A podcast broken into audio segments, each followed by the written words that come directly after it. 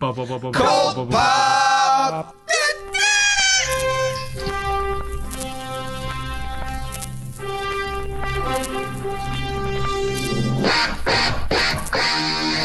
Oh, I got a live one here.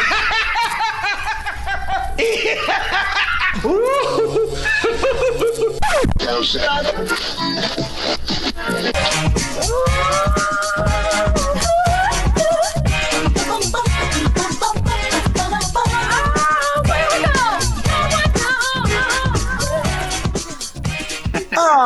is that who's that? I know that guy.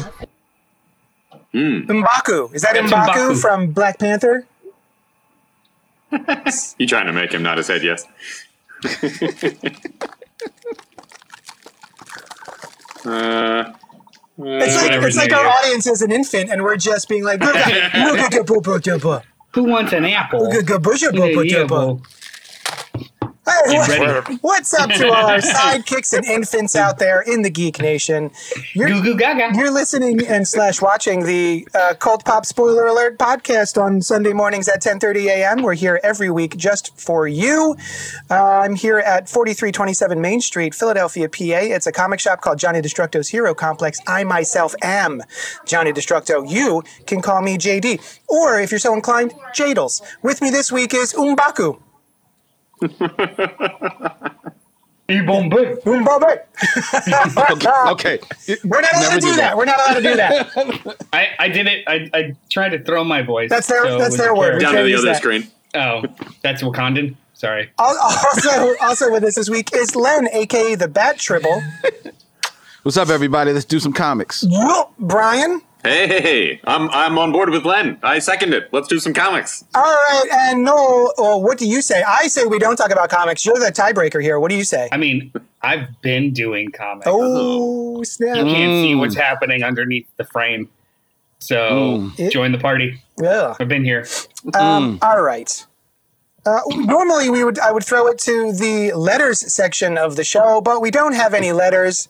Oop, we got Mm. comments. Tim We got David says, "Hello, comments." everyone." Robert Monroe says, "Good morning" with three exclamation points, Mm. and then Mars Comics says, "Hey, gang, good morning." Good morning and hello.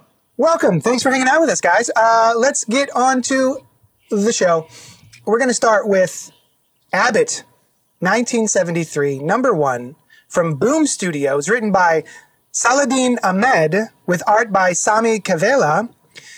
In a new series for fans of Something is Killing the Children and Bitterroot, Sal- Saladin Ahmed, the visionary writer behind Miles Morales Spider Man, and Sami Kivelä, the acclaimed artist behind Tommy Gun Wizards, reunite for the must read supernatural thriller. Detroit's hardest hitting journalist, Elena Abbott, is trying to make a fresh start at a new newspaper, but her deadly past isn't ready to let go. The city is days away from the historic election of a black candidate as their new mayor, but a vicious new group has emerged to destroy him, targeting anyone who supports his campaign or the change he represents. That means Abbott, who discovers the group's connection to a dangerous dark magic, has been targeted for certain death, unless she embraces her true power as the Lightbringer to save her city. So, for anyone who doesn't know, this is a sequel series to Abbott, also done by Sal- Saladin Ahmed, uh, from, I want to say, maybe about four or five years ago. Uh, we re- reviewed the first issue here on the show, and we all enjoyed it. And then I lost track of it and never finished it up. Thankfully, this new comic series has uh, like a two or three page primer at the beginning of it to let you know exactly what happened in the previous series. And I think they should always do that with a secondary series like this. Um, and I, I thought the series was great. I really enjoyed it.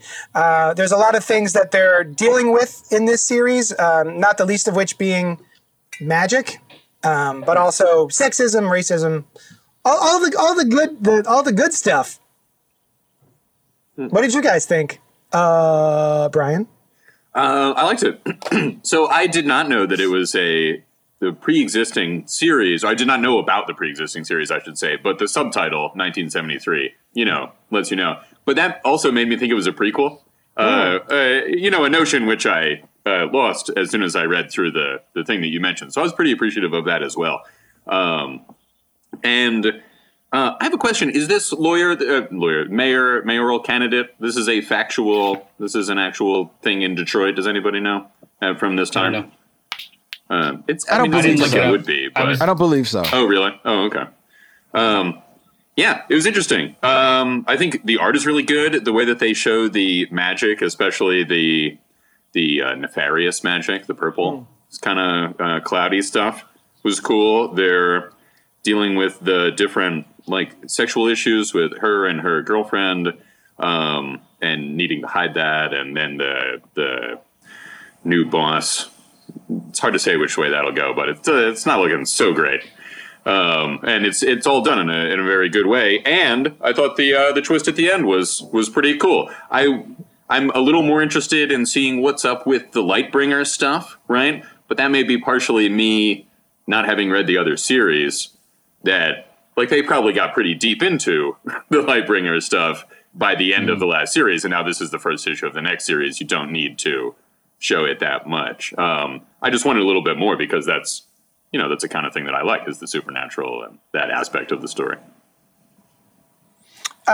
to answer your question, um, Coleman Alexander Young was an American politician who served as mayor of Detroit, Michigan from 1974 to 1994.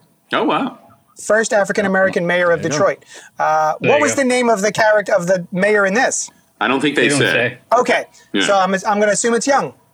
Makes sense. Yeah, I, they they kind of they straddle a magical realism in this, like they, they um not unlike how uh, the other history of the DC universe does, where they take actual like real life events Mm. in a timeline, Right. but then apply these these fictional characters to it, which is really cool. I I loved this issue. I I also didn't read the first. I also didn't read the first uh, the first series. Honestly, I never I didn't know it existed. It um it happened way before I started podcasting with you guys, and then also even being aware of Boom Studios. Hmm. Um, this was like four or five years ago, and they kind of had their boom in marketing in just the past like two. So I feel like maybe that first series was also underserviced. You know, like this amazing this amazing comic came out and no one really talked about it, or or just in small circles. Um, so this is this is awesome that they did this primer. Like the the first two pages were spectacular, and it even though it spoiled the previous series, I still really wanted to read the previous series. So it was like, oh, this is cool. This is cool.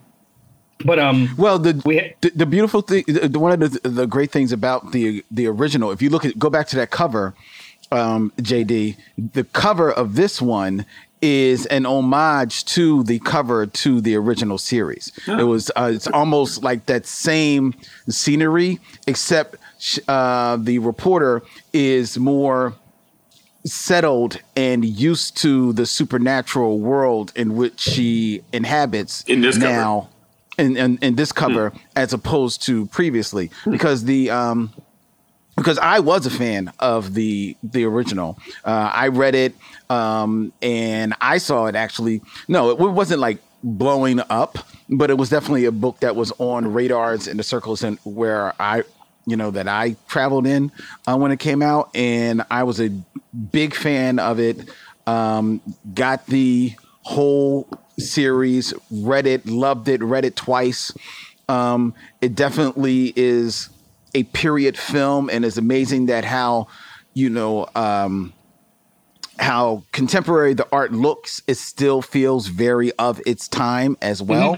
Um, it really, it really like ev- evoked exactly where it was set. Um, and opening up this issue, I saw that it was more of the same, so much so that I was, you know, against the edict of the spoiler alert. I didn't read the book because I'm I know I'm going to buy this whole trade and I don't want to spoil anything about this uh, for me. I looked at it, it looked great. I was I walked right back into a world that I was very familiar with.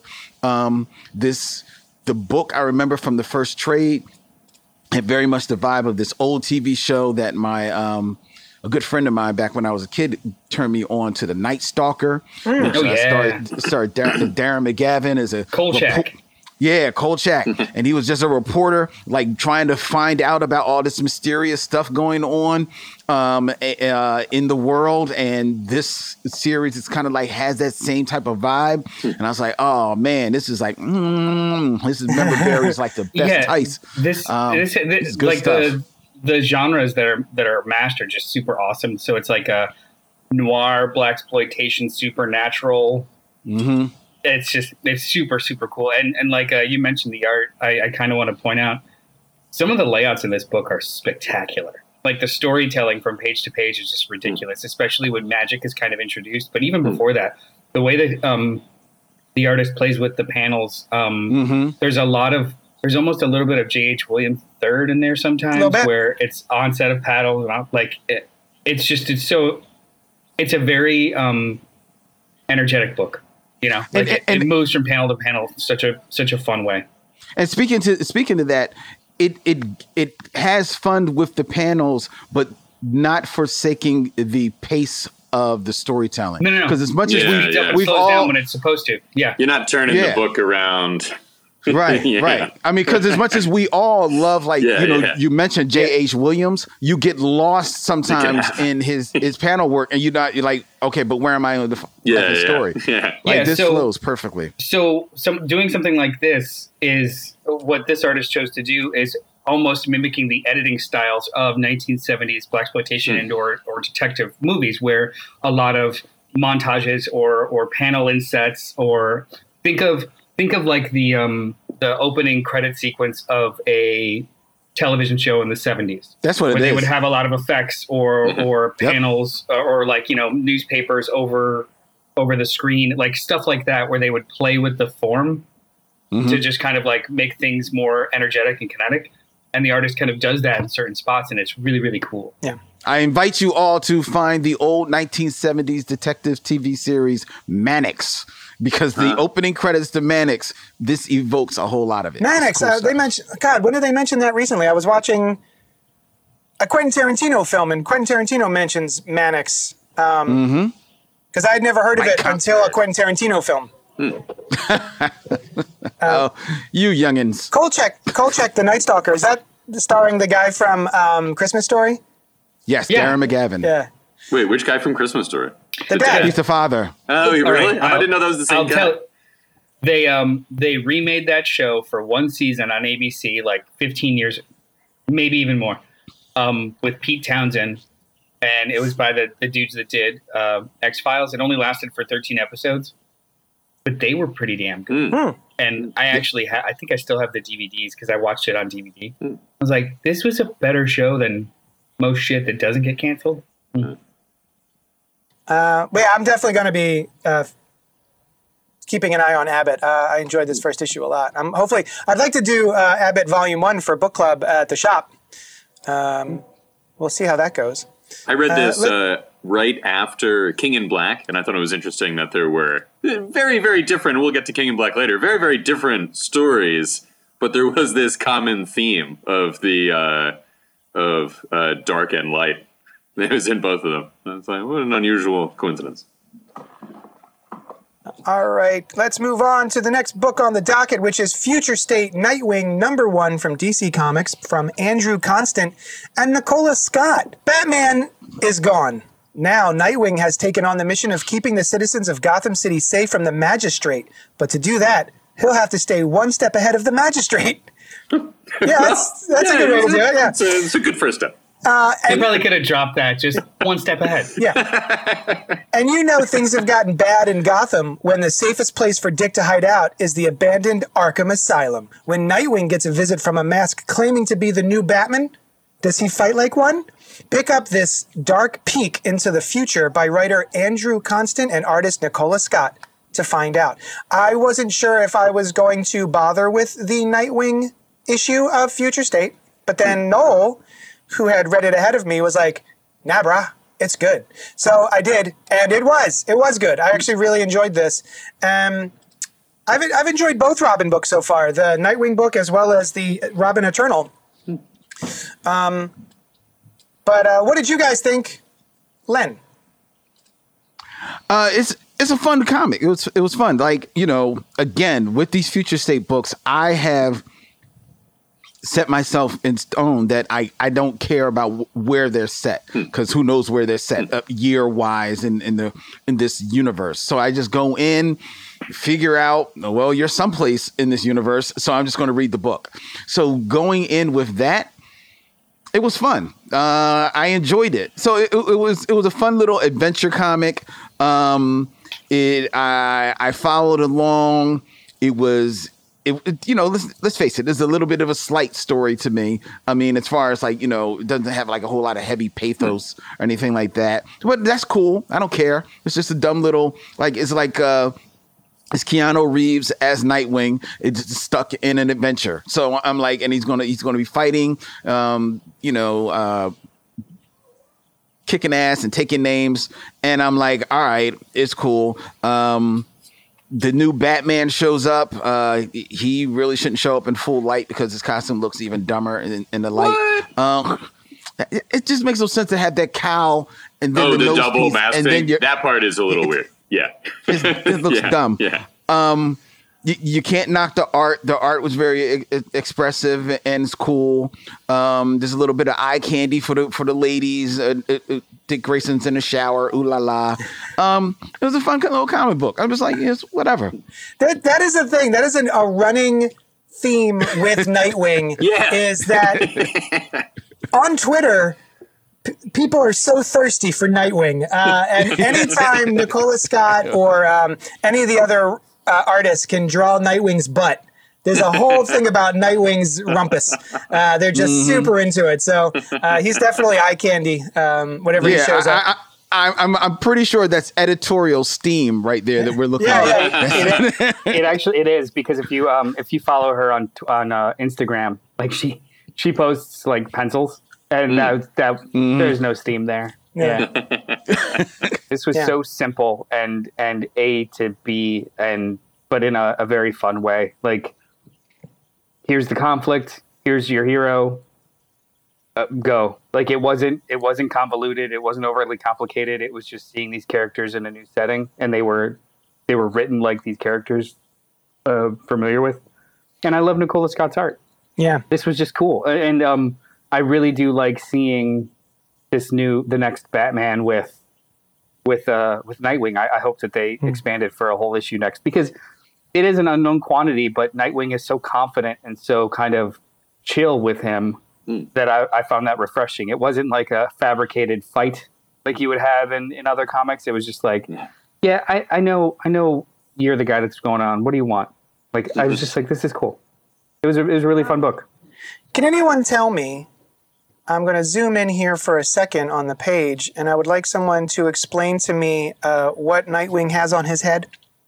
it's a the, wrestling the guard only not great part of his costume, in my opinion. I like All of a sudden, thing. in the future, he Yeah. needs he needs something to protect his ears and his chin.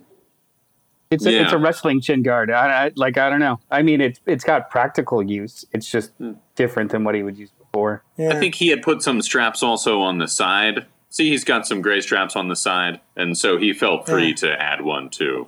part of his face. yeah. it's just it's just weird. Uh, it's a strange addition to the costume. It's neither here nor there. It doesn't matter in the long run. But I was just like, huh. Although the Uh, costume itself is, I think, is very cool. Other than that, and I could see being just his regular Nightwing costume. You know, Yeah, some yeah. of them I wouldn't say, but If he's five to ten years older, it, like it's the costume is the same. However, instead of it being more leotard, now it's more utility. Yeah. and it's all Yeah. pads on pads as Mhm. oppo- and armor as opposed to, but it still looks the same, which I think is a really cool like upgrade design yeah, yeah, because he's older. He's What do you- rickety. yeah. What do you think of um, this new Batman who does not have the same decades of going around the world training that Bruce Wayne did, being able to defeat Nightwing in hand to hand combat? I mean, did he defeat Did him? he? I mean, It seemed Um, like Nightwing had the drop on him. Yeah, he's the one that's in, in chains. He's the one that's strapped to a He, seat. uh, Nightwing defeats him with electricity. He zaps him with a trap. They are grappling out of the shower, and Batman is, is the winner on that on that one.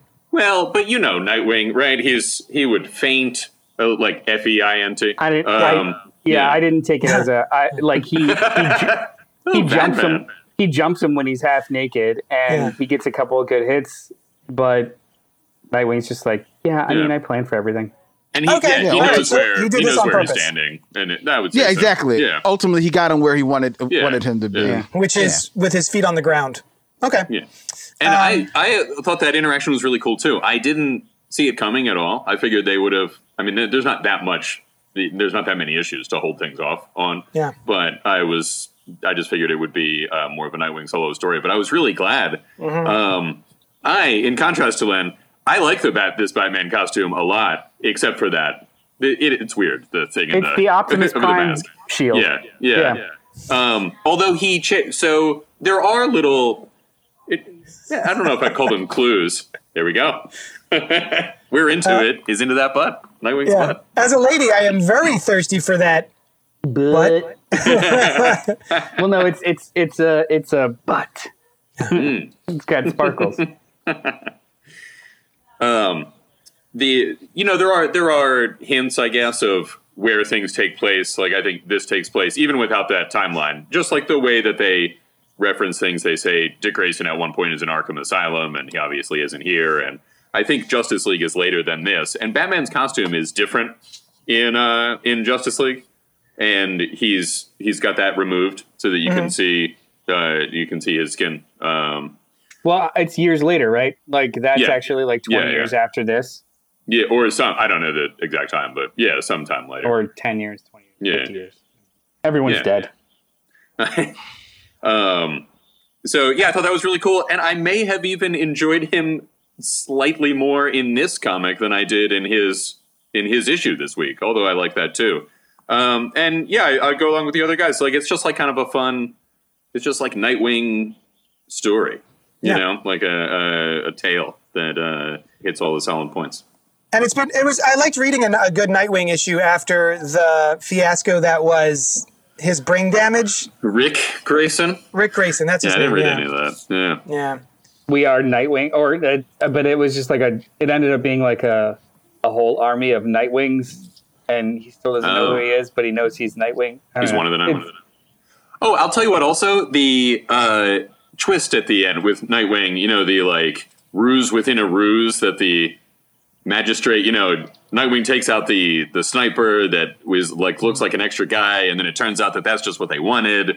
But then it turns out that that's just what Nightwing wanted at the end. I thought that that was well well revealed in those like stages.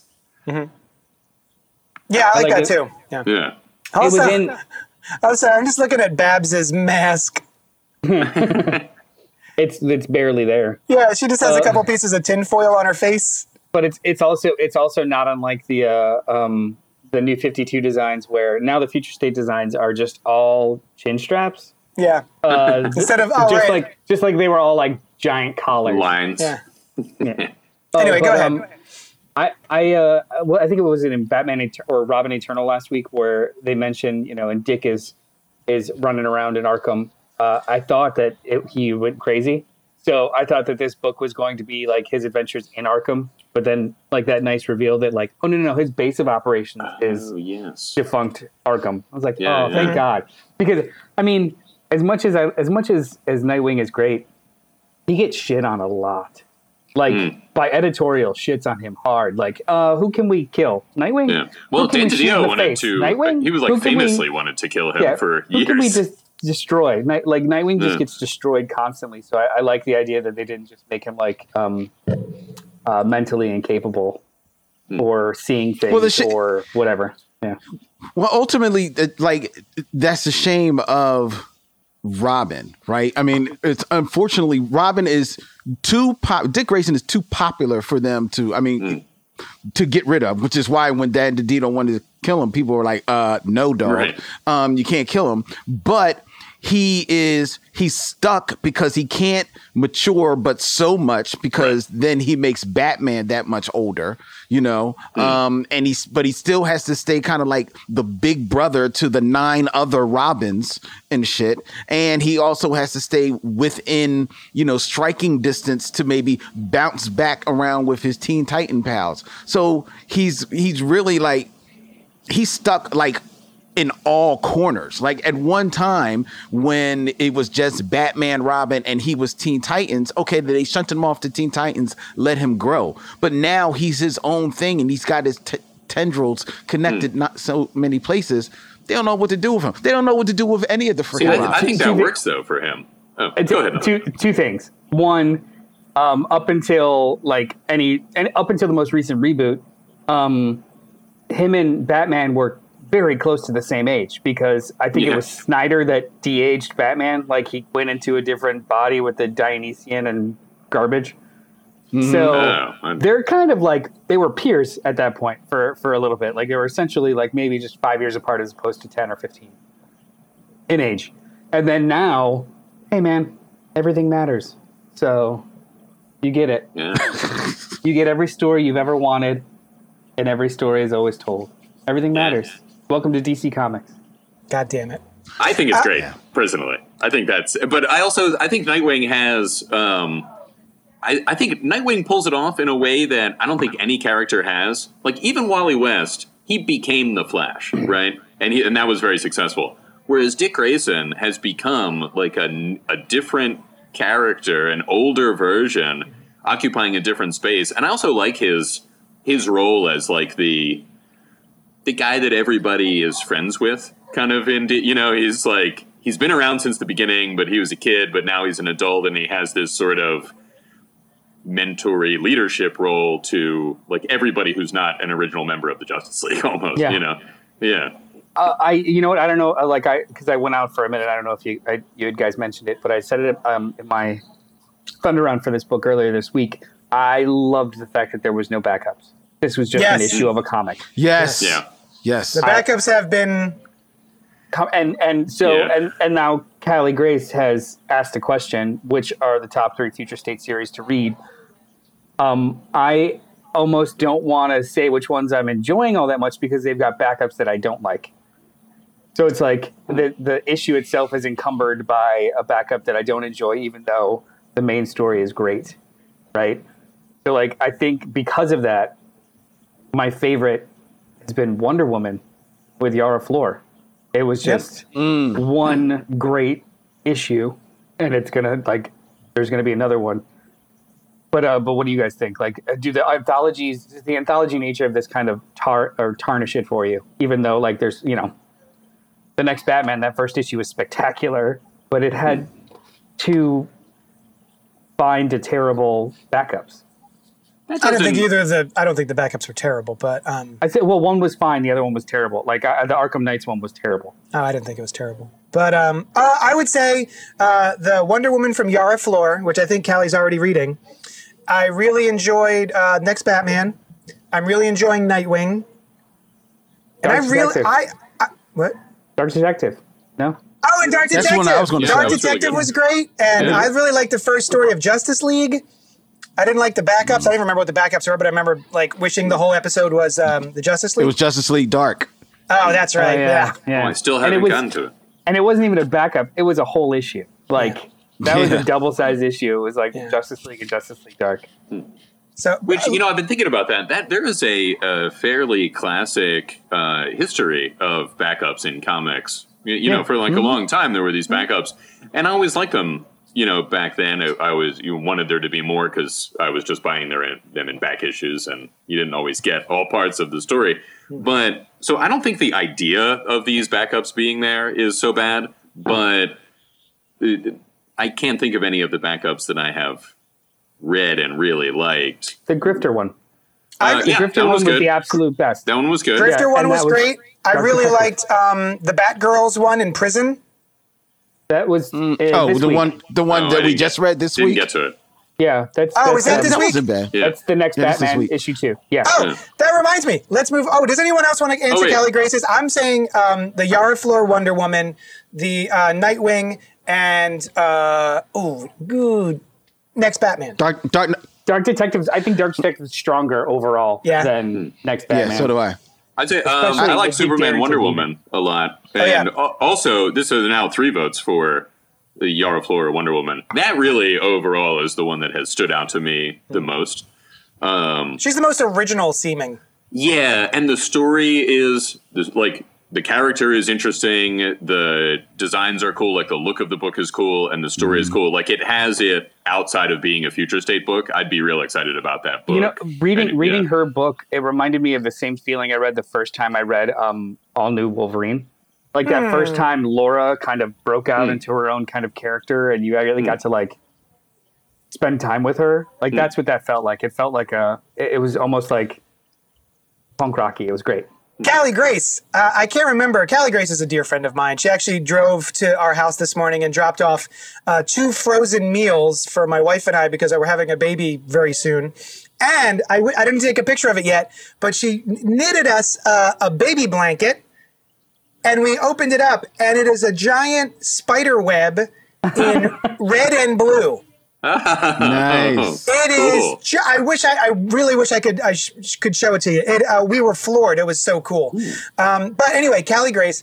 If you haven't, I think she was reading All New Wolverine. But if you haven't, Callie Grace, you got to read All New Wolverine. I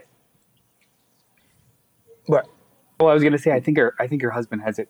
Like we were talking, he's I think he's gonna get Cody. uh, Uh, yeah, Cody. Think, oh, Cody has. Cody's down for the omnibus. I, I forgot. think I think Cody's down for it, so you'll All right. have it in your home soon. All right, Len's board. Go ahead, Len. What's your three picks? Oh, I was ready to move on. Um, but um, but uh, real quick, yeah, yeah, like yo, read Wonder Woman, pick up Dark Knight Detective, and then fuck the rest. There you go. Okay. Uh, all right. Let's move on to the aforementioned Batman. I'm sorry, the Future State, the next Batman, number two, from Vita Ayala, Paula Sevenbergen, John Ridley, as well as Emanuela Lupacchino and Laura Braga.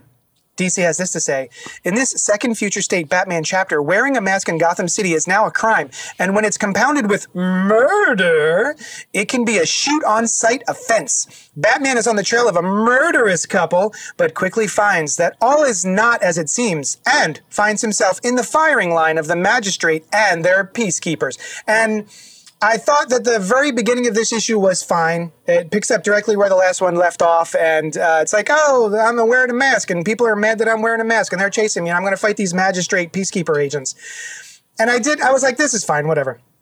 And but he's also investigating a murder, and uh, that was cool. When we find out the uh, what would you call it? The um, reason for the murder. I went, Okay. the motive. Okay. And I, I, you, know, I don't see this.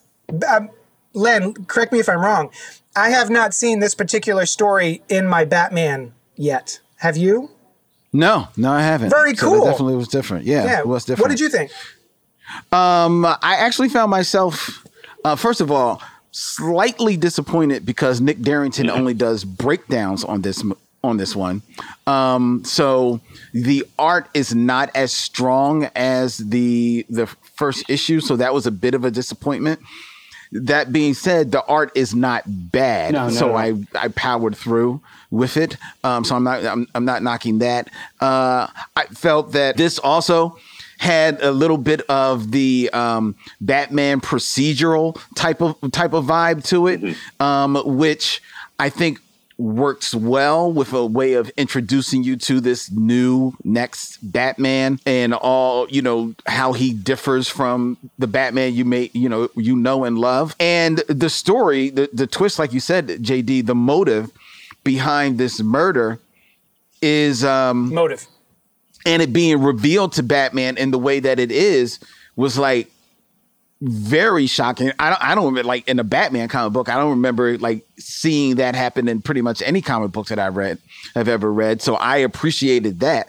So um that was pretty dope. Uh, because the whole time I'm seeing it, I'm like, I'm just waiting for the other shoe to drop. I'm like, oh, this is a setup. It's a setup. It's a setup. You know, uh, r- right? You know what I mean? But it, but Like it wasn't. It was well, at least so far as we know, it was. It's real. Um, so I enjoyed it. Again, I had to take my future state hat off and just like I'm not sure exactly where this is in the timeline of everything else that's going on. Um, especially considering that for the most part, this feels like this could be tomorrow in Gotham City as opposed to 10 years and wherever the hell it is. You set mean like in look Gotham of City. like just the general look of things? Or- yeah, just the yeah, general yeah. look and the feel of Yeah. it. You know what I mean? It just doesn't feel futuristic at all. You know, It's not like you know Armageddon. Like even, even some of the see, even some of the, the the the concepts that they're playing around in here, like you know, he's talking about like you know burning his phones. Like that's something that I Right. I just re rewatched The Wire, which is over ten years old, and they were talking about burning phones. So I'm like, this is doesn't se- seem super contemporary. Actually, I I'm just flipping through, and it's all like I have yet to encounter something just visually going through the comic that we don't have now.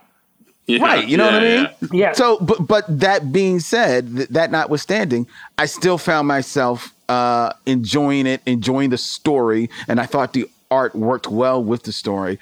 Um, so it, it's a it's a fun comic. So Cassie, uh, Callie, this may be another book that you may want to pick up. It's Yeah. I don't necessarily think it's the best. I still think Dark Knight Yeah. Detectives just like really hit me harder, but this is still a um, a, a fun fun book. yeah, John Ridley is is Yes, yes. a very good writer. Um, also, Callie, uh, and, every, and you know what? Literally anybody who's asking, uh, probably one of the best comics from DC last year was a John Ridley first issue, and that was the other history of the DC universe. I cannot recommend that single issue highly enough. The second issue comes out uh, this week, this Wednesday. So um, anyway, anyone who's curious, definitely check that one out. And Todd Engel, homosexual, says the cover variant of Next Batman 2 gives away the mystery. And to be fair, the mystery was given away before Wait, Next which- which Batman number one even Who came out. So uh, Oh, I thought he meant the mystery uh, of who the, Batman is, I assume. of the what the people were up to. Yeah, yeah. Uh, The motive? No, no. I think he I means mean, I, the- so the- I didn't know, and I didn't see the, suit. variant cover, and I was still pretty sure from issue one who it was. You know, what I mean, it was uh, it was hinted at very strongly. Yeah. The, um, Len, uh, like Len, you brought it up. I thought it was actually pretty interesting because I didn't think about it. Yeah, this book is supposed to take place, I guess, after Dark Detective because it's a couple years past that Batman, and it doesn't it, it doesn't look more future forward than that book. You know, so like that the worlds don't necessarily match, but it's not it's not really a super deterrent. I I do love that his way of doing the job. Um, this Batman's way of doing the job is very is very on the ground. Like his his person in the chair is essentially just like jumping from from cell phone to cell phone, and and uh, and you know just it's it's really it's it's really innovative. Like it's think- it's so simple. It's innovative because we're used to Batman being so incredibly complicated with his technology. This is literally just a guy on the street with a functional cell phone being able to jump from from phone to phone and just take pictures of things. I, I thought it was really cool.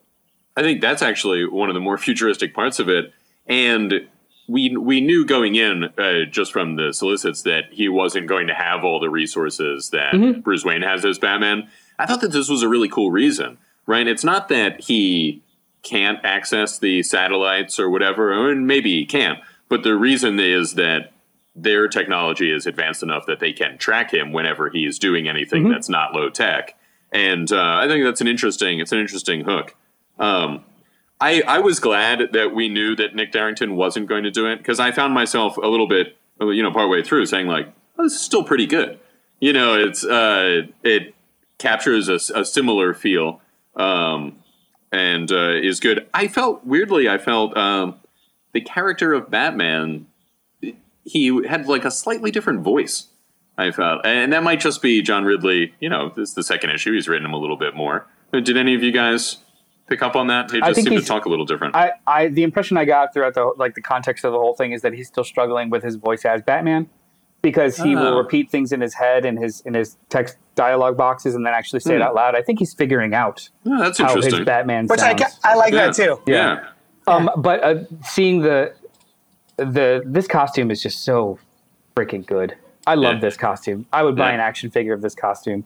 I'm sorry, weren't I, I was about to say I like this costume. Wasn't people weren't you guys ragging on the costume a minute ago? No, I No, wasn't. I was saying the costume's really awesome. It's The, the mouth- only Oh, part, the the cowl thing is a little weird, but I no, I think it's a great costume. I like the way the cowl works here more than it does on the other artist in Nightwing. Um, and the way the Nightwing artist drew it, Nicola Scott, it almost had like, it was like he had a, um, fabric. It was cloth. On- yeah, it was Yeah. It was like cloth. It, it's like he had the regular Batman cowl, but then had a cloth on underneath of it. But this one, you can see um, the mouthpiece It's is more- just as shiny as the cowl. yeah, it's more of a shield. It's a Hey, full I like helmet. this. Yeah. I didn't Yeah, notice it's- these it's a- before, but on the on the bat symbol, I like the little yellow things around the outside. I think that's a cool Yeah. update. But I didn't notice the gray blue lines running down. That, that's cool. That's a This it's a a- very this is a slightly s- futury thing. This is a crazy slick, really Yeah. great costume. Um, Yeah. I, I wonder who did these designs. I know that Dan Mora did a lot of like the the introductory designs of the characters, but I don't know if he designed all the character costumes. Right. Well, it's Um, also a good way to address the underwear on the outside. You know the Oh yeah, that There's it no never trunks, quite looks just- right without Yeah. that break in color, but also sometimes you wonder why he does that. But it, this handles it very well. It's a good book. Um, all right, let's move on to. Uh, oh, we're gonna have a Tom King DC corner. Uh, Noel wrote out the uh, the notes for this, and he wrote, he wrote Tom King DC corner. because I knew I knew you'd hate it. Um, Batman Catwoman number two from DC Comics from Tom King and art by Clay Mann. Phantasm has come to Gotham City. Andrea Beaumont, the one time love of Bruce Wayne, is looking for her lost child, and she's pretty sure the Joker is involved. So, who better to have an, as an ally than the Batman? And what better way to get Batman than through the Catwoman? It's a knotted history for this costumed quartet spanning past, present, and future. What the Joker did to Selina Kyle at the beginning of her career will have deadly consequences at the end of their lives. Tom King's ultimate tale of the Dark Knight kicks into high gear as the story roars down the avenues only hinted at in the pages of Batman. Ah, this is great. I love it so much. I wish his run on Batman was better. um, what, what did you think? Len, the Bat Tribble. Um, look, man. Like, like, like Tom, Tom, Tom King might be making me re- rethink some things, man. Because uh, Talk about your shit was life or. the, nah, I got to think about him because Oh. shit was shit was pretty dope, man. The shit was Oh, pretty dope. nice. I mean, um, I I enjoyed it. Um, I definitely I I, I went back to to the issue one to just re or you know re you know get get back into the world, especially because of the way that the the story jumps times back and forth. Um, so I wanted to, to get myself set up, you know, like, all right, what's the color cues for this time? So I know going forward. Um, and this one was, I was right there. It's a lot- little bit more action in this one. Um, the art, I can't, I mean, you can't knock the art, you can't knock the coloring of it, you can't knock the, like, everything. It's another book that I'm like, uh, I don't know, JD's going might be mad at me. I might only be reading a couple more issues before I have to put this down for the trade, man, because I don't want to spoil too much more, man. Wait, how many Um, issues is this? well, I think it's 12. 12, right? Oh, Yeah. really? Um, yeah, and I doubt Mm-hmm. that they're going to collect it at six. They'll probably wait Mm. for the whole shebang, just like they do with all of Tom King's books lately. I don't care if they collected at six. I'm not, I'm not. I'm not even. I'm. They collected a six. I don't care. I'm not buying it. I am waiting for the twelve. I'm waiting for the for the freaking absolute because I want. I, there are some panels. There are some pages in here that I just want on full exposed. Like, look at that leg extension right there. Oh my god, that is just so beautiful. The panel layout, the action, the cut to the eyes. You know, this is a little like, but I'm with it. You know, it's cool, Yeah. and it, it and you don't mind it because that is Catwoman's personality, and it's not her in her costume, and but it still is cool because that's very Joker. Um, yes, am I tired of the Joker? Yes, but this at least it seems for the first time in a long time to be doing something truly different with the Joker. Yeah. It looks like there is consequences for the Joker. Um, I'm, I'm digging it. I don't know if I still 100% am on board with what's happening story wise with the An- Angela's character and the um, Andrea, whatever you she- mean? Andrea, Yeah. Andrea's- Sorry, it took me a second. Wait, what? Uh, Andrea Beaumont and you, you know the yeah I, I don't know if I'm 100 percent am feeling it yet or truly understanding it but Right. uh, but I but I'll I'm go there. I, I'm I'm I'm trusting um, because the packaging and the writing is so on point, and because you know as much as I love Batman, I think I think Batman and Superman some to a degree have grown to such iconic stages that sometimes the best stories of theirs are told from different perspectives. And this one seems very much to be told from Selina's perspective. Oh, yeah. And I'm appreciating that because I'm a true Catwoman fan. So I'm digging it. Yeah, Len, there was a time when I when I thought, I don't know, maybe early 2000s, I was like, you know, Batman and Superman really these days work best when they show up in a story, but not always when the story is about them. And then some ensuing stories after that time made me made me change my mind about that. But I definitely see what you're saying. They're so archetypal. They're like story elements sometimes more than Right, they are characters. Yeah. Um, hey, did you guys notice that Selina has the same shoes when she is a young woman and an old woman? I mean, she really likes that style. It really, No, and it I works didn't for I didn't Catch that that. at all. Yeah, yeah. I did notice that. I, did, I did notice that, especially going back to the first one. And I was like, because as an older woman, Selina still likes her heels. Yeah, I'm like. I ain't mad at you, girl. I ain't mad at you. There's a um uh is, is everyone here familiar with Joseph Campbell? Yes. the uh, art of Yes. storytelling. Um, there's there's a there's a piece in the book about third acts, um, uh, and how if you can land the plane and wow the audience, they'll forgive any kind of like misgivings or issues with the second and first act. Hmm. This Mhm. is an expansion. This is Tom King's run.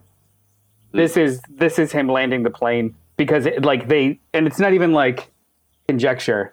There's flashbacks in this book to his run. This is a direct continuation. So And I he said it too outside of the story. I think, yeah, yeah What's up? W- what are the flashbacks to his run? Um, them I in the church. Uh, Oh, right, the church. them in, also her um, like breaking into the his little lair with him on top of toys. I think that's part of it too. oh, but was it? are- I don't remember that. These are direct continue. This is a direct continuation in that continuity. So like this is Gotcha. this is explicitly the end of his run, and I love how he's pulling all the pieces together.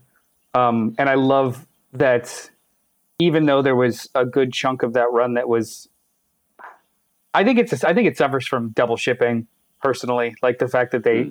had to stretch a 50 issue story out into 100 or into 85 or 100, which they should never have done. But I like the fact that this is the shaping up to be an, a wonderful swan song of what like the reasons for his entire run was supposed to be the Batman and Catwoman relationship, and I love it. I love it. Hmm. Um, Oh, oh, Are you saying no that? Are you saying no that editorial got in the way of telling the story better? probably but um, I, I do want i also want to point out like uh, i had i had a mild argument with somebody online about this about this issue explicitly and they were going on and on about how selina kyle would not give two shits about so her her motive essentially for coming after the joker is that something happened to andrea beaumont and her son and it was something so terrible that she kept it with Yeah. her forever and the the person online was was going on and on about how it's bullshit she would do that she wouldn't give a shit and she would only do it if it was maybe Bruce's son. And I was like, have you ever read Catwoman? She has historically been Right. an advocate for for women Yeah. and for uh, for homeless and for downtrodden. She Yeah, protects her neighborhood and all of the, like the working girls in her neighborhood. Like this is the core of her character being able to or or wanting to hold on to this grudge because whatever did happen, it was so terrible. And it doesn't have to be connected to Bruce genetically. She Right. literally just Right. kept her she's keeping her promise. And now that he's passed, all bets are off. also, I, I wasn't even getting that it was particularly that thing's. Um, I'm sorry, specifically that event with Andrea Beaumont, as it was.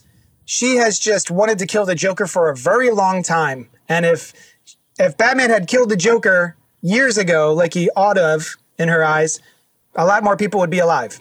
I thought it like I, I, it's, it's either in this issue or the last issue. I thought she she does say in the old conversation with him, she mentions Andrea. Like, Okay. I- She if does. I anything, still that got was the the sense straw, of a- right? Yeah, I think That's it what, was I, like that's what I mean. that was I a don't think it was part of just that. I think it was Yeah. yes, the straw that broke the camel's back. Yes. Yeah. Yeah, but, but like to to Yeah. to to postulate that this is not in line with her character, I thought was absolute bullshit. This is hundred Definitely. percent Selina Kyle. And honestly, even if even if it hadn't been, which it which it very much is, this like she's in a relationship with Bruce Wayne, and this is many years later, and this is the story that is being told, and we're in issue two. I, So- I just I think I took offense Yeah. to the the idea that it had to be like they, they were taking autonomy away from her and Hmm. her choices because it had to be you know related to Bruce explicitly. It must have been Bruce's Yeah. son that was killed. It must have been Bruce or Yeah, right, like right. it. If anything, this book is not about Batman yet at all. Right. And Yeah, it's I, much more her. I, Yeah. I, I took offense to them trying to take that away from her. Hmm. I was like, no, you this know is what? Perfect. It- it- and, I- and I- and I think you I think you're right to feel that way. No, however, just you know, you know, playing devil's advocate, let's not act like you know, you know. Things get set up in a certain Oh, yeah. way, and then by issue eleven, we found out that it is was in fact, you know, Bruce's son. Oh, yeah. You know, because they because they do do point. dumb things like that. Yeah. You know what I mean? So somebody could be just like going ahead trying to to, to suss the story out. Yeah. You know what I mean? I so I just um, I I after only two issues to completely try and undermine her Hmm. autonomy was just so silly to me. but Well, is that, there uh, is speaking of of her autonomy? Can you show the scene where she uh, peers behind the Joker? It is very well drawn. Yeah. Um, oh and I just think it's a great scene. You've got what almost look like movement lines, but they're lights from the blinds. I think Mhm. it's it's just like very cleverly done, and these like pillow uh, feathers everywhere. I'll admit, Yeah, I was like, page. "You're gonna take a, a drink from the Joker? That seems unwise." yeah. but uh, you know, she was one step ahead. I I forget because Clay Mann has been first of all, I forget how great the art in Heroes in Crisis was, even though Oh. it was awful. The art was was, so good. super spectacular. Like he would do what what was it? The the title pages were always the best part of the book. Yeah. Um, and he's been squirreled away doing this since then because they wanted to solicit it when a lot of it was in the can. So like I, I kind of forgot. I, I've missed him. I guess. Yeah, he's great. Look at oh man, look at this this middle panel here with the Joker and the gun. Yeah, yeah. God damn, that's like a movie poster. This is a Well, well, there are pages in here that feel like in, in panels that feel cinematic. That page right there, it, it, it you feel like it like that looks like a still from a TV series. It does. That is how dope that looked. Yeah. You know, to me, um, it, it's. I mean, shit, man. I ah, fuck, it's good. this is also the way how it ends. You know, it. Uh, this is issue two, and it moves things along in a in a way that I would. I actually was thinking this might be a three issue series. I didn't realize that it was twelve. Well, because of the structure of it too. Though, first of all, this is a very challenging read in in the way it's structured, but it's a Yes. rewarding read. Hmm. Because of the way that it's structured, we got a climax at the end of issue two, but there's still tons more Oh, 30 sure. years of story to oh, tell Oh, yeah. in those other like time periods that they keep like switching back and forth on. So even though that's like the even though that could potentially be the end of a character, they're like we're still going to see everything that transpired up until that moment in the next 10 issues, which is just a great I It's assume really there's great more idea. stuff said in that time period too. Well, right? yeah, Like, I mean, don't there's an be. there's an aftermath, or it's a Right. red herring. Either way, there's Right, there's right, a lot going on, and we're I like that we're Yeah. dancing around it. Like Yeah. we could spoil it, but why? This is a great book. yeah, read it. Yeah, yeah. Get all the way to the end if you start. Finish it. There is uh, uh, kind of funny to me though that we were a little, complaining a little bit that the future state futures don't seem very futuristic, and then we have this also not futuristic at all. right. It's very present day. The future is not in the title of this one. You see, That's So true. That's true. I mean, Although- well, But- but to- But to be fair, you know, we haven't. What have we seen? We because really A trailer park. the far Right. off Yeah. future, Right. the- exactly the far off future we've seen is two old people in a, in a trailer park. You know what I mean? And Mm-hmm. and and honestly, what is more likely to look like the future? That trailer park. Or you know any of the freaking worlds that they've set up in future state. Yeah. So uh, I'm I'm with it. I actually in my mind was I had to remember that this wasn't future state. I was like, oh, that's why this is Batman Catwoman. Well, I think All right, all right. like science fiction tends to remake the entire world when it is in the future, but in the world as it progresses that we live in, that's really not what happens. Like we still have wooden things and like bottles look the same as they did a while ago. Uh, you know, no, like it's that all kind of thing. nano. It's, it's, it's all nanotechnology that forms itself to me. I don't understand what future you're. Yo, can I get in. can I get some of that? We're into it says, I am on board with Noel. She cares about people deeply, not just Batman. But, you know, she is also a bad bitch who is also a criminal. Well, yeah.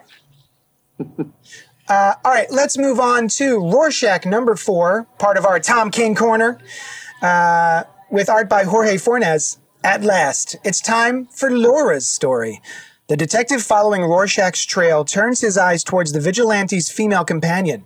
Who is behind that domino mask, and what led her to team up with an old comic book creator to try to assassinate a controversial presidential candidate? These are the threads the detective must unravel, and they lead him to a circus sideshow and the strong man she once convinced to kill for her. Um, this was the one for me. uh, this was the one that grabbed me. Finally, Wait, only in which is this? direction? You were into it? Issue four. Issue four is the one. Uh, one, two, and three were fine. I thought they were all very well done, but it did not emotionally resonate with me enough that I would be like, "Ooh, I can't wait for the next issue." This has been more experience of like, "Oh, cool, that's out. I'll definitely read it." Um, and so now we've got Rorschach number four, and something about this issue I really enjoyed. I really like this character um, the, of the strong man and the way he tells his story. Um, I, I, I just I enjoyed the whole thing. Uh, it's a whole um, it, not an interrogation because he's already in in a, a hospital, right? He's in sort of a mental institution So- or in prison, something. Yeah. Um, and it's just this conversation uh, that's happening inside the uh, inside the institution while he's coloring.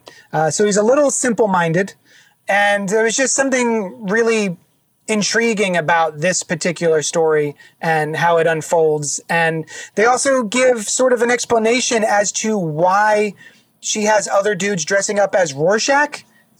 Uh, and I thought that was really cool. Yeah. I Uh, mean, no, well, um, other dudes dressing up as uh, in the first issue, it was revealed that that was actually Walter Kovacs is like eighty something ah. genetically. So there's still some craziness going on, but it it does absolutely explain her obsessions and how she, in her own head canon, thinks that all of these people were all of these Watchmen hmm. characters were spread out and reborn. Hmm. You know, so she's looking for Rorschach and applying him to susceptible people, which I, Wait. is just it's so No, in the first issue, the the it was the the body was confirmed Yeah. to be Walter Kovac. yeah. That Yeah. was like, that was like the reveal at the through very end. DNA or something. I forgot about that. Yeah, Um, Um, and, and then also follow suit because in the last issue we had the origin story of like her dad, Yeah. right, and his bonkers uh, way of thinking and how that has definitely influenced her. Yeah, and it's interesting. She kind of goes up like she and this guy were both fans of this Pontius Pirate comic, and then ultimately she like encounters the guy who uh, is Pon- is uh, the Yeah. art writer artist of that. And two issues ago. does he also see? I guess it had you know I just had forgotten that they was revealed that it was Walter. I thought it was him in the Rorschach costume in the first issue, um, the Pontius Pirate guy. Oh, okay. Um, and then he was another guy like this. I got uh, a little bit of a vibe of what's his name? Uh, I forget what his name was then, but John Henry Irons Steele uh, believed a very similar thing uh, when he first appeared in Reign of the Superman. He thought that he was Superman, you know, reborn in that body. Um, I also I didn't pay too much attention to the cover when I, I just you know got into the issue. That's cool. The Rorschach shadow um, of the guy with the barbells lifting up the barbells. It's uh, it's well done. Yeah, th- this um, Ah, Yeah, This that's pretty cool. I love I love the slow burn of this, and a lot of times people will say that in a in a context of like just wait till the fifth episode. Like no, like it's it's still an engaging slow burn, and it's done in a way where this is a book that's very explicitly about Rorschach, but not at all about Rorschach. Like you learn new things off of this. I don't like. We've been following this detective for four issues, and I still don't know his name because he's so almost so innocuous. Or his favorite color. What's that about? he's always he's he's almost he is just a conduit for the story, not actually um, there to progress it. You know what I mean? Mm. Like it's every single one of these issues so far has just been like one clue, and he follows it, and you Mhm. learn one new piece of that information, and it's it's just so engaging to me. I, I like, was I with really, JD really like this. on this one. Like I thought the first three were really good, but this one, as I was reading it, I was like, "Oh, I'm really enjoying this. Like this is really this is carrying me along in the story, as opposed to being something that I Mm-hmm. think is really well done and appreciate and and like." But yeah, um, I'm curious to see where it goes. I love this. There is a one scene in here where our new Rorschach is dealing with one of one of the classic Rorschach's villains, um, and he's got him he's got him bound up, and this guy is just monologuing out of the wazoo, and it's just the, the end of it is so great. Uh, I just loved it so much. Um, just tosses him down the elevator shaft. yes. So it's so great.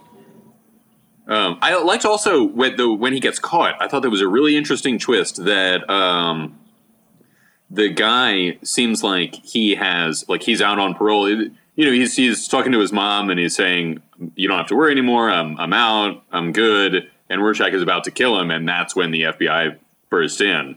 Um, you know, so definitely not everyone that this Rorschach killed was necessarily Oh uh, yeah, he's, deserving he's of being death. manipulated by a very Yeah. unstable yeah, yeah, um, woman yeah, yeah. who was uh, control like she essentially was just giving him targets um, Mhm. Yeah. and he was very okay with that i'm doing this because i love her and yeah of course of course i'm i must be rorschach she said so Yeah. Yeah. Yeah. Yeah, he still believes it even now. Or he might, he's like, well, maybe I'm not, but somebody probably is. yeah, Yeah. It's, it's a weird cult kind of um, mentality or understanding of things that are unexplained Yeah. uh, which is just it's it's i watch too many documentaries it's too real and too creepy I, I didn't, I'm not sure if there is that much to get, but the drawing at the end, that page, that the last panel, where, you know, he's, he started a color and he messed it up, and this one seems to be good, and the face, like the skin kind of is green, but there's red over the one side. I don't think that it's that in depth. I think it's just showing a kind of bloody nature of it. But did you guys read anything further into it? Yeah, I was wondering that myself. He's like, "Oh, I did it," and the, the guy's face is covered in blood. And I think that I don't know if that's just supposed to be indicative of his mental health, his mental well being, Maybe, yeah. and all the people he's killed. Maybe. Yeah, I don't know. and Um, Len, Yes. are- you've given this up for the trade paperback. Um, yes, I'm sorry, JD. Um, um, don't don't hate me, but uh, I have read enough of Rorschach. Um, I'm glad that this was the issue that that locked you in, bruh. But I have been locked in since the first issue, and I just do not want to spoil anything more for the trade. So Okay. I am I am I am all in on this, and, and I. I looked at it; it looked beautiful, but I was purposely sitting far away, so I couldn't even read what was happening on those pages. Um, I, I can't wait to check it all out. In Noel's um, show notes here, he said, This has been the Tom King DC Corner. Cue outro music. Uh, Len, if you would. Oh wait, now hang on. You know what I think would be nice?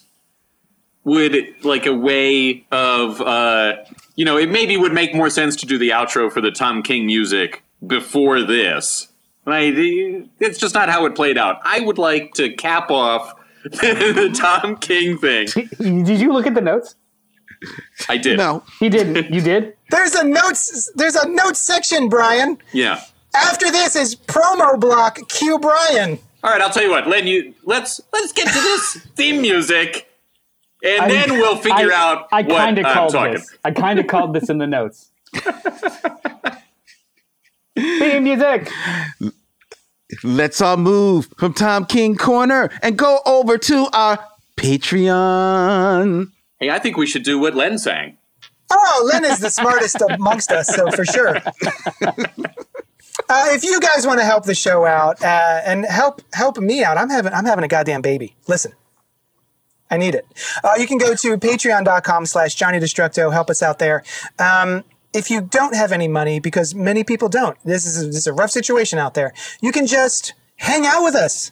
Just you showing up and, and hanging out and maybe telling your friends about the show and commenting and click, clicking the subscribe button and, and liking all the posts and stuff. Every every post, like every post. Um, that would be great. Uh, if you don't want to do any of that stuff, that's fine too. Uh, we will still be your friends, I promise. Um, you can go to youtube.com slash cultpopgo or facebook.com slash cultpoppodcasts and hang out us hang out with us there.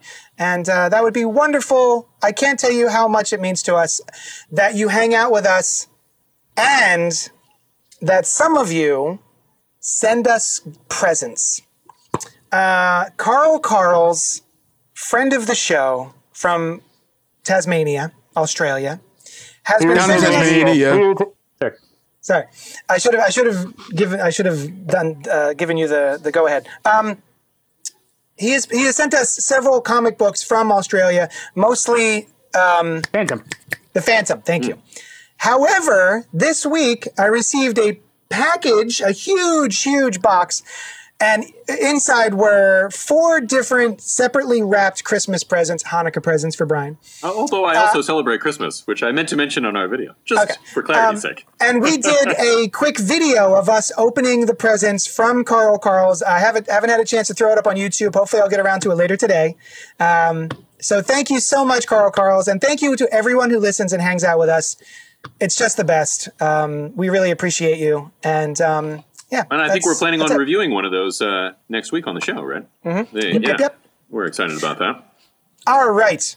Uh, is that? Oh wait. Oh, I see. Down here, you've got Future State Next Batman, King in Black number four, Marvel Comics from Donny Cates and Ryan Stegman, Chapter three, Thunder. After last issue's shocking finale, the heroes of the Marvel Universe are reeling. Outgunned and outmanned, but never outdone, they unite and face Knull, god of the abyss, as he ensnares the planet in the darkness of his reign. Superstars Donny Cates and Ryan Stegman continue to raise the game and the stakes for the Marvel Universe in this earth-shattering, epic. Uh, the Earth, uh, spoiler alert: the Earth did not shatter. That is not what happened in this issue. It's so shaking. just be aware of that. It's, Were they it's being trembling. What? Every time, every time we say Noel on the show. I, Uh, Glenn uh, gets point it. of qu- quick point of order. Um, it says on the scroll that this is King in Black number four, but it says on the cover it's this three. is King in Black Sorry. number Yeah. three. I trust this. I just wanted to make sure. Actually, Okay. oh yeah, it's King in Black number three. My bad. I got. I'll fix it. I'm I'm really enjoying King in Black. yeah. Um, Last issue, the finale was that uh, Eddie Brock was dead, and then in this issue, it- Thor gets stabbed through the chest. And none of these things are having any emotional resonance with me. I don't think that Eddie, uh, that Eddie Brock is dead. I don't think that Thor is in any mortal peril. There's just, it seems like they're going above and beyond to like do these big crazy things. And some of it seems a little silly to me, like Eddie Brock falling from, I don't know if it was the Empire State Building, but a very tall building, and then landing on a car. And then Spider Man wraps up that man who has fallen and landed on his back, crumbling a car in a web, and then is swinging that web in order to get. He's got him in a cocoon, and he's just ragtagging him all over the city to get him to Mr. Fantastic so that they can see if they can help him it's it's a bunch of bunch of over the top stuff that normally I like from Donny Cates, but for some reason in this particular issue, it just or this series seems a little above and beyond and a little silly almost. Um, normally I'm all about But you it. said but you liked it though. I, But you said I you do, liked it. I do like this. I'm just pointing out a couple of the little things where I'm just like, nah, that's a bit much. Okay. I Yeah. agree. I think there is there is an element of a there's a, somewhat of a lack of resonance with some of these things because it. I don't know. Maybe it's just because I haven't been reading it, but you know, Thor shows up and he gets stabbed through the back, and I was like, at no point did I think that Thor was going to solve this problem, just because he's not like he- he's just not positioned in the story to do that. And then he gets stabbed, and at no point do I think that this will be that big of a issue for Thor. You know, um, but that being said. I did still enjoy. Like, I, I still think it's a fun. You know, it's a fun story. It feels maybe not like the big event of the year, but uh, kind of like um, Empire. You know, so to me anyway, um, just like it's something that was very massive in the story, uh, but occupies a fairly small corner of of what is happening, I guess. So, but overall, I liked it.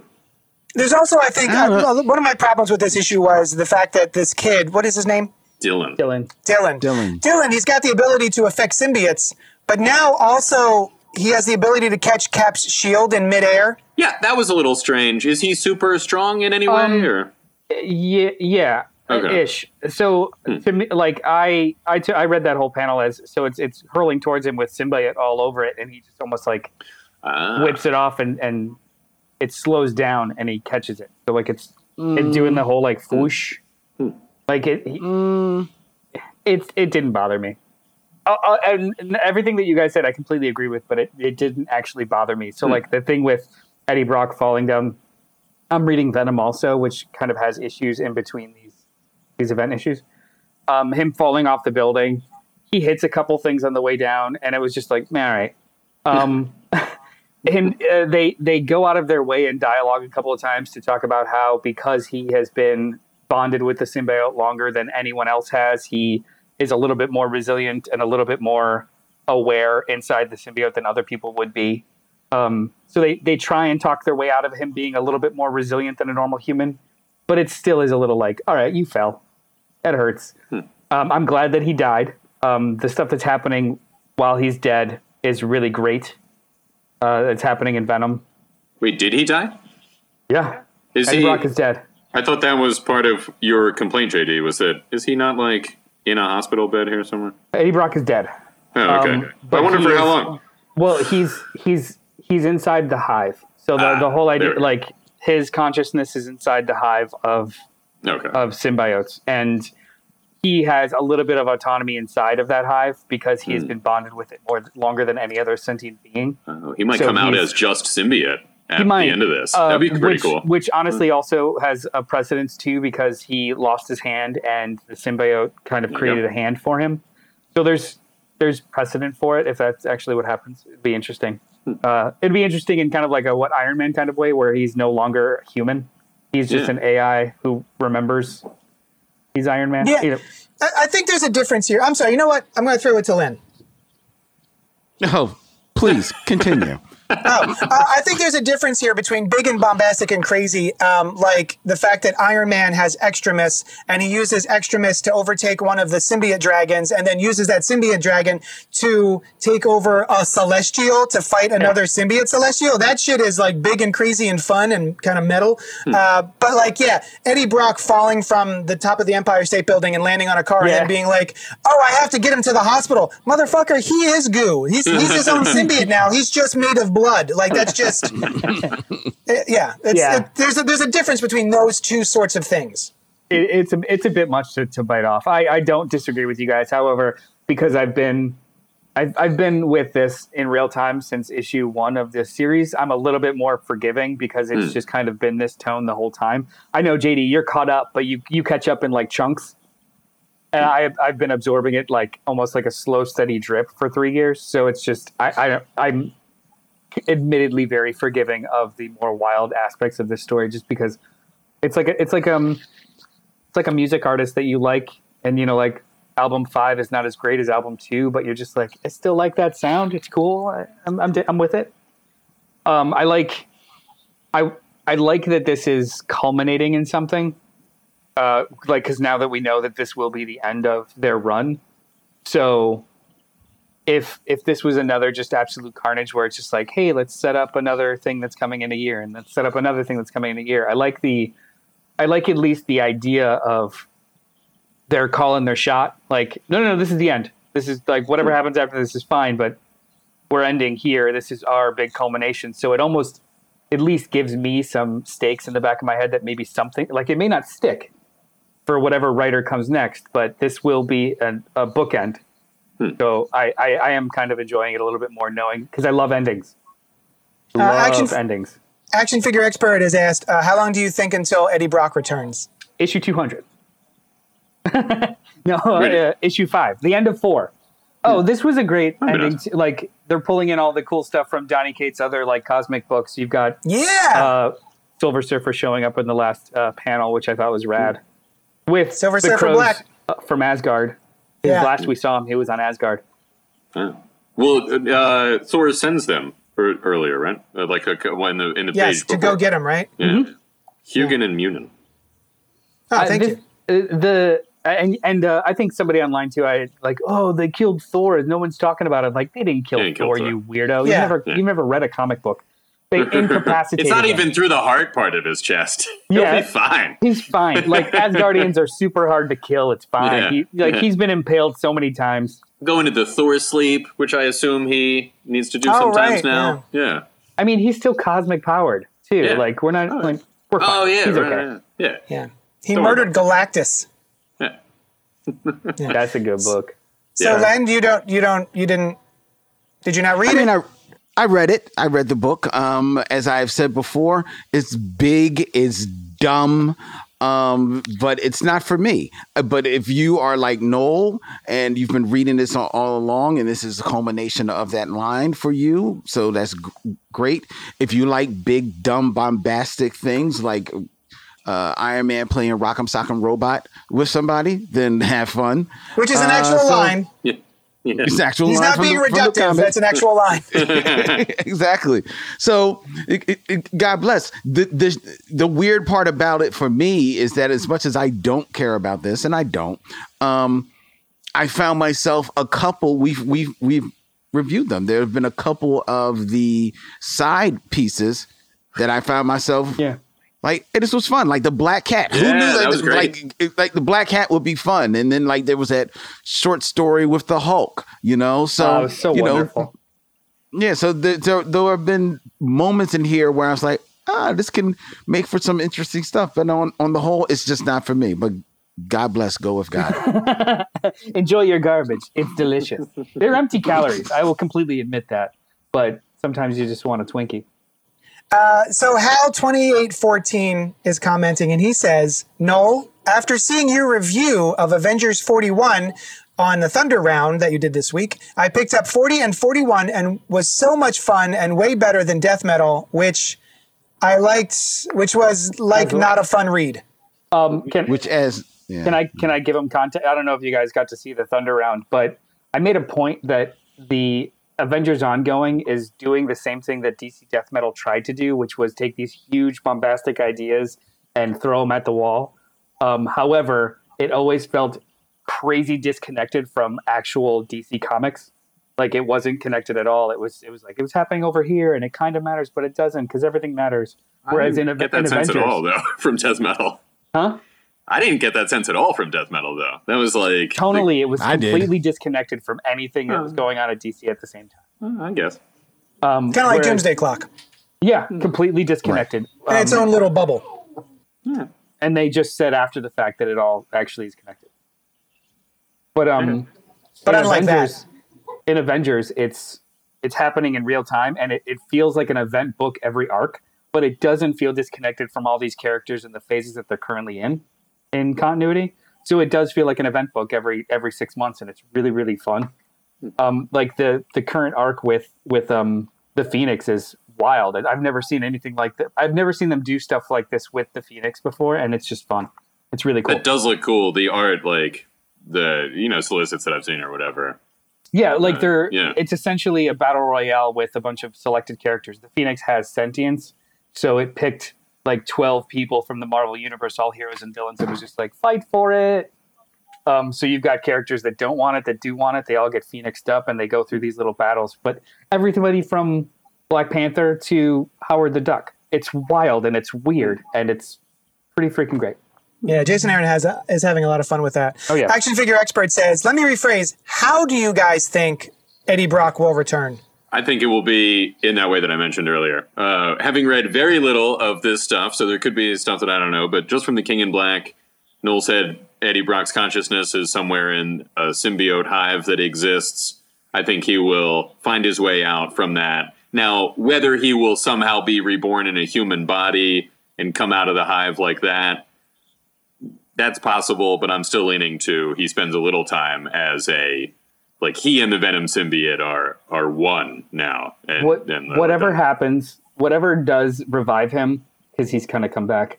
I I pray that they do the same thing with Flash Thompson because Ah. he's been dead Yeah. for a while, and he actually Yeah. like throughout the whole run of Venom, there are many instances where Eddie Brock is like, I I shouldn't have this job. Flash is so much better. I should Hmm. try and be like Flash. Like they've been seeding all of this stuff with him returning, and then they just kind of almost almost brought him back recently. Hmm. So I, I, I kind of I really want Flash Thompson back. That'd and be Dan cool. Slott should never have killed him. Yeah. Uh, all right, let's move on to the final book of the week, and that is going to be Iron Fist, Heart of the Dragon, number one from Marvel Comics, written by Larry Hama, and art by David Wat- Wachter. Wachter. Wachter. An Iron Fist epic from legendary creator Larry Hama of G.I. Joe, one of the first comics I read when I was a kid. Someone is killing the ancient dragons that power the heavenly cities, and only Iron Fist and the deadly weapons can stop them. If they can discover who they are in time, zombie armies, mystical portals, dragon hearts, some of the Marvel Universe's deadliest fighters all converge in one action packed extravaganza, and the fate of all worlds hangs in the balance. I really enjoyed this. I had Yes. little to no interest. It has it is dropped with little to no fair fanfare, and I was really surprised that I enjoyed this as much as I did. I think some of the dialogue is a little stilted, a little strange. Um, some of it doesn't uh, make a lot of sense, but the overall story I think is really fun, and I like that we get a bunch of characters um, that I haven't seen in a hot minute, like Luke Cage babysitting. Um, but like, where's Jessica? I guess Jessica's at home with the other baby. Yeah, and is that he's ba- not Luke Cage's daughter? I thought it was No. up until like halfway through the story when she starts fighting and calls him Luke. No, that's not. Yeah, that's that's Ah. Iron Fist's daughter, I think. Iron Fist has a daughter. uh, well, he's got a ward. Uh, well, yeah. I Um, see. in the last in the last Iron Fist series, they introduced her. Her name is Pei. She also Ah. can wield the Iron Fist. Um, She's a daughter. She's a daughter of Kunlun, and um, she she has some sort of power. She actually revived all the dragons, all the the city's dragons. Um, so that little pet dragon is actually a baby version of the one that Danny previously took the heart of to become the Iron Fist. no, see. So it's this isn't this is is is it me or is this weirdly a wonderful all ages book? 'Cause It's, Yeah, like it's a great. see weird, that. it's a Yeah. weird family kind of. It's you, a you family got book this guy on on screen right now, the the older fellow Yeah. with the giant pack who is he seems like His he would Fu? fit right I think into his name is. He's the Grandpa Munster. yeah, and he's uh, like, you go ahead, like I could do it, but I'm kind of tired right now. Well, he reminds me of like a Miyazaki character, like from um, Yeah, yeah, not could see Spirited. Away, Princess Mononoke, the little guy. Um, Mm-hmm. Yeah, Yeah, I thought the fantasy elements of this were that's what really drew me in. Um, they were they were really well done.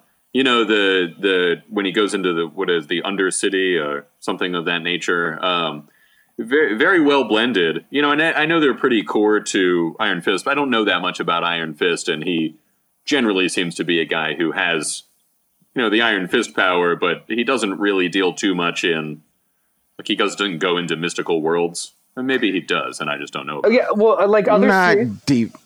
well, well, What was that one? I was going to say he's not a mystical character. Yeah. I mean, he, he touches on it. Yeah. but- and uh, like uh, to to double down on that, like a, a good point that a lot of other writers, at least in modern storytelling with Iron Fist, have done. They've gone out of their way to ground him away from the mystical elements and almost hide them and just like be coy about them. What I liked about this book is that it swerved right the fuck into it. yeah, yeah, it Yeah. does. Yeah, It's just like, oh yeah, this is magic. yeah. Here's dragons. Think- here's babies. Here's like Yeah, I think that's what makes Iron Fist an interesting character. I don't have a lot of experience with this guy. Um, I've dipped in here and there. Uh, I usually like him when he is teamed up with Luke Cage. That to me is an interesting dichotomy of the two of them and their friendship and the way they bounce off of each other. So Iron Fist by his onesies never has really um, interested me. And I think that the the mystical elements are part of the charm of this character.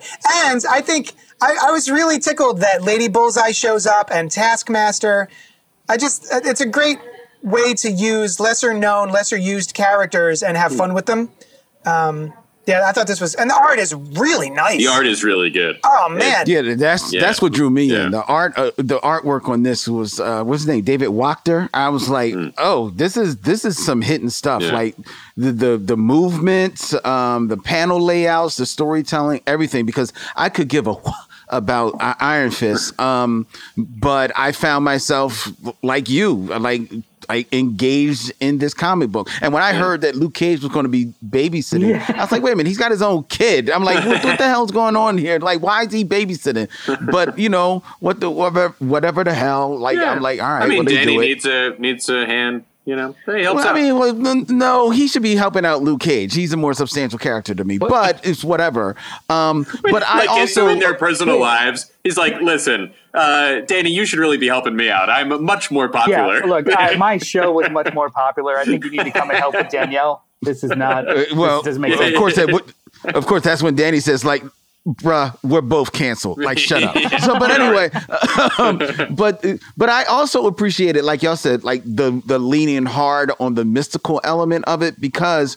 Especially in today's climate, in today's society, the origins of Iron Fist can come off of very problematic. And I think leaning into the mystical and away from the martial arts aspect of him is a way of maybe trying to ground him in something that's maybe a little bit more palatable. Yeah, they- especially considering how much of a play they're going to be making with the Shang-Chi character. in the in the Um, show in the show they they poorly I, I I did watch both seasons of the TV show and I wanted to like it more than I did. The second season was was metric ton better than the first season, but the way that they tried to reframe those problematic um, aspects of the character, they they tried to reframe it in so much as not he's not a white savior anymore. He was an other in a land. Mhm. Uh, on the, so he was the minority. They did it terribly, but it was an Yes. admirable reframing. Like he's not this magical white guy that comes in and saves everybody. He's more like no, no, no. He was he was the the put upon failure that just so happened well, to. doesn't in his normal story doesn't he like he doesn't save Kunlun? He like learns from them and then goes back to America, right? Is yeah, that his Yeah, original? but but he's- it's but it's like rejoice that this magic Yeah, child he- fell from the sky to become oh, our, he is our like warrior. of yeah, he's posited as like the chosen one. Oh, you know what I I mean? like and in, Yeah. in the in the current stuff and in the show it was more of chosen despite himself like he just learned he like he he went along with everything to survive and be trained and he just ended up doing it all the way you know what i mean but um this i want to go back to the art i like it sold me panel one page one the design of danny his costume with Mhm. with the Yeah. tattoo peeking out to complete Yeah. the dragon yeah. because this is one of the worst costumes in comics, but it's still great. And a lot of artists have either have done well and done terribly with it. And this like Mhm. this takes the old costume but does something really really fun with it with the with the neckline. I'm still a bigger fan of the tracksuit. Like I think he should just keep the tracksuit forever. But this was still a really fun redesign. it's a classic suit. Yeah. Hey, did you guys notice that Taskmaster uh, apparently lied to Danny Rand? He's like, you know, my job was to get the dragon heart, but I bet I get a nice bonus if I kill you too. And then later on, Lady Bullseye is like, he was supposed to kill Danny Rand also. Oh, yeah, That's true. yeah, interesting. He didn't read. He didn't read the fine print. Yeah. He's like, dragon heart, got it. He was already gone. He Actually, doesn't, he doesn't read contracts. I, I really like it takes a minute to give us this page of um, Luke playing hide and go seek with the little Yeah. girl and the dragon, and just these two panels of him looking under the wrong cushion, even though the tail is poking out, and you can see the little the smirk of the dragon. He's like, ha, ha, ha, I'm, I'm so well hit. I'm really, I'm killing this game. This is great. And then you've got the little girl, and she's under a lampshade, and she is laughing so hard that she is quivering. Shaking. And Yeah. it's just what a perfect like as someone who's having a kid soon, like this feels a lot like uh hopefully And- what's what I'm in store for. the jokes work too because Luke Cage is the most stoic, immovable character. So Hmm. Right. juxtaposing him against this like a magic baby dragon hiding in couch cushions while this little Iron Fist laughs in the corner. Yeah. It's just so ridiculous. It makes the joke work. Like he's the ultimate and best straight He guy. definitely, I'll tell you, Luke Cage definitely seems like the kind of guy who's like, you know, a tough, stoic, badass, but when there is a little kid around or something, Yeah, you know, heart of like gold, he'll man. be down on the Yeah. floor playing with him. Yeah, yeah. Of course. Oh, but, the, absolutely. but the thing but the thing is is that also if you know a little bit about the character that still makes sense mm-hmm. because even if you didn't get the sense that he was like you know like you know uncle fun guy mm-hmm. at home mm-hmm. it makes sense in that he's already had a kid a couple of years ago. Mm. He's been there. So he knows he knows what's happening here. This is just an extension of like this is what i probably would be doing at home with my daughter Yeah. or ha- did when she was younger. So it, it's great. And how 2014 says Larry Hama is still writing comics. I used to read his run on G.I. Joe as a kid. And that's where uh, Larry Hama broke, you know, made his bones as a writer. And almost every time that he returns to the scene, they give him something worth uh, uh, of note to write he always gives you solid storytelling and tries to come up with something original. Didn't he? Um, didn't he? Uh, did he write a GI Joe that we reviewed for the show? Um, recently, it was like one of the only GI Joes that we've did. Not recently. It was a long time ago. Uh, I, I had the same experience as how I I tend to say two eight one four in my head. Um, I was surprised that he was that he was still around, but yeah, I totally agree with you. On. Yeah, he, he's um he's he's one of the elder statesmen of comic books that just kind of pops in and out. I think he's actually still writing uh, a GI Joe book for IDW right now. Did he was he the guy who was writing Transformers when it first came to Marvel? Because if so, then he was the one that created like the names Optimus Prime and that kind of thing. I know that was No, created the- in the the- Marvel so. series. Okay. No, no. I think um, I think we uh, d- d- d- Denny O'Neil. I think didn't we read where he created Optimus Prime's name? Was it Denny O'Neil? I know it was whoever Yeah. was writing that Marvel series, but or it was in the Marvel series. Who knows? Editorial. but he, he whatever. probably he may have come up with a whole bunch of them. I Yeah. think he may have been writing Transformers. Yeah, they apparently he was kinda like with a the- lot of yeah the because he was like their big properties guy, Mm, if I okay. remember, because that's how it became famous because of doing the GI Joe. I kind of remember him being a properties Hmm. guy. Not my wheelhouse. I don't know.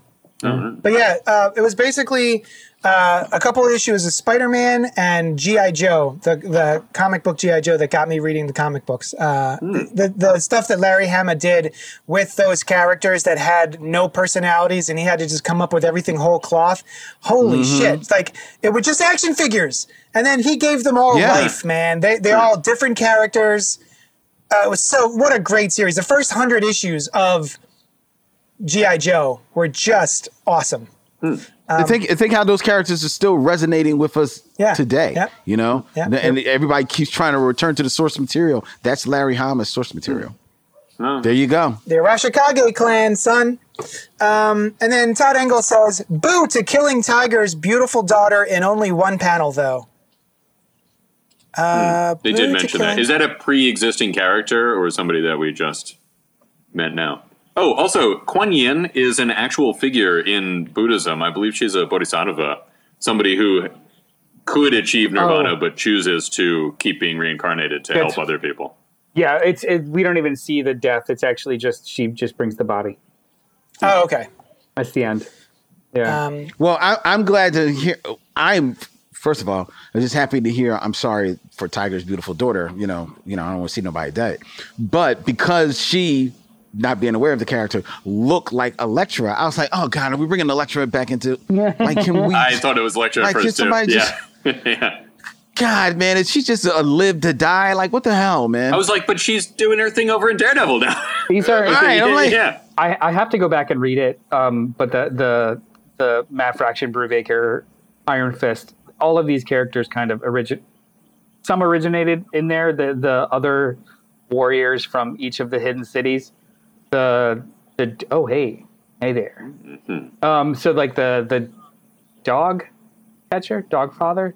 I, I forget the name, but there was um Dog the guy brother. that the guy that they found in underworld, underworld or undercity that is now a part of the clan. Like he's one of the Iron Fists for another city, and then there's the Tiger's daughter is one, and there's the Fat Cobra There's the Lady of Spiders or something like that. Like there's a bunch of warriors for each of the hidden cities, Oh.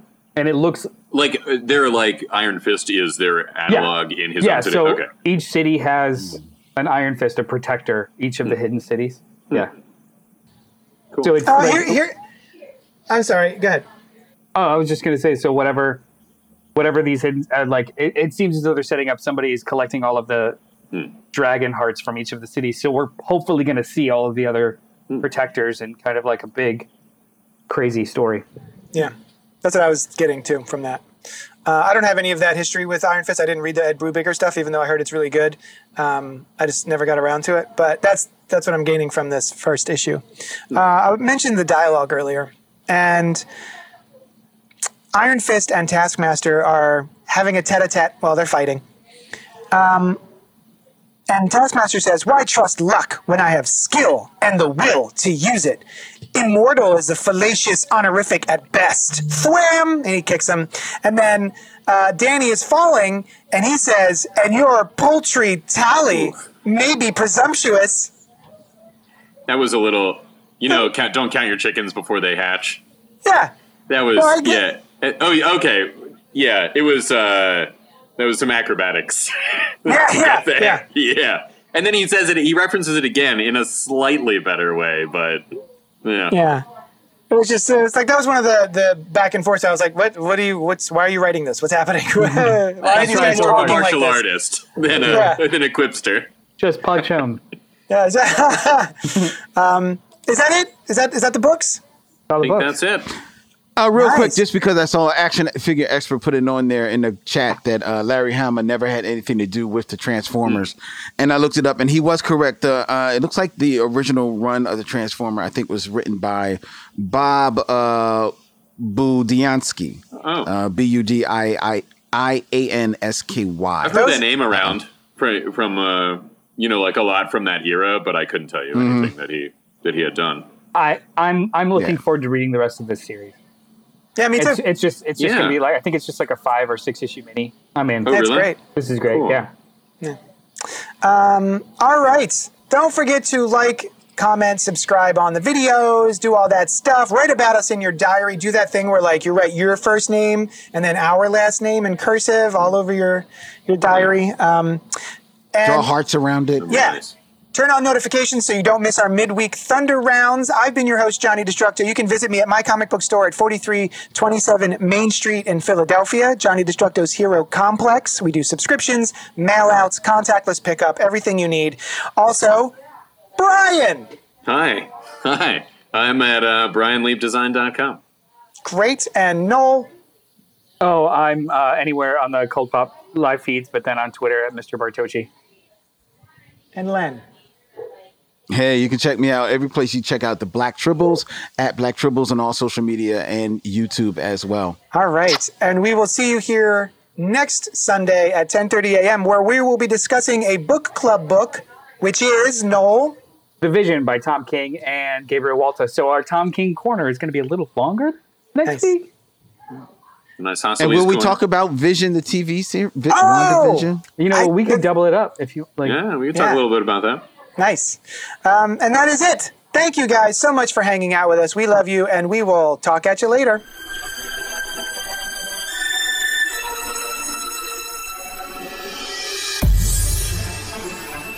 Thanks so much for listening to Spoiler Alert. Check out all our shows, including the Cannibal Horrorcast, where we review classic and contemporary horror, Oh, it's so spooky. And Gutter Talk with the Black Tribbles, recorded live every week at Johnny Destructo's Hero Complex in Manayunk,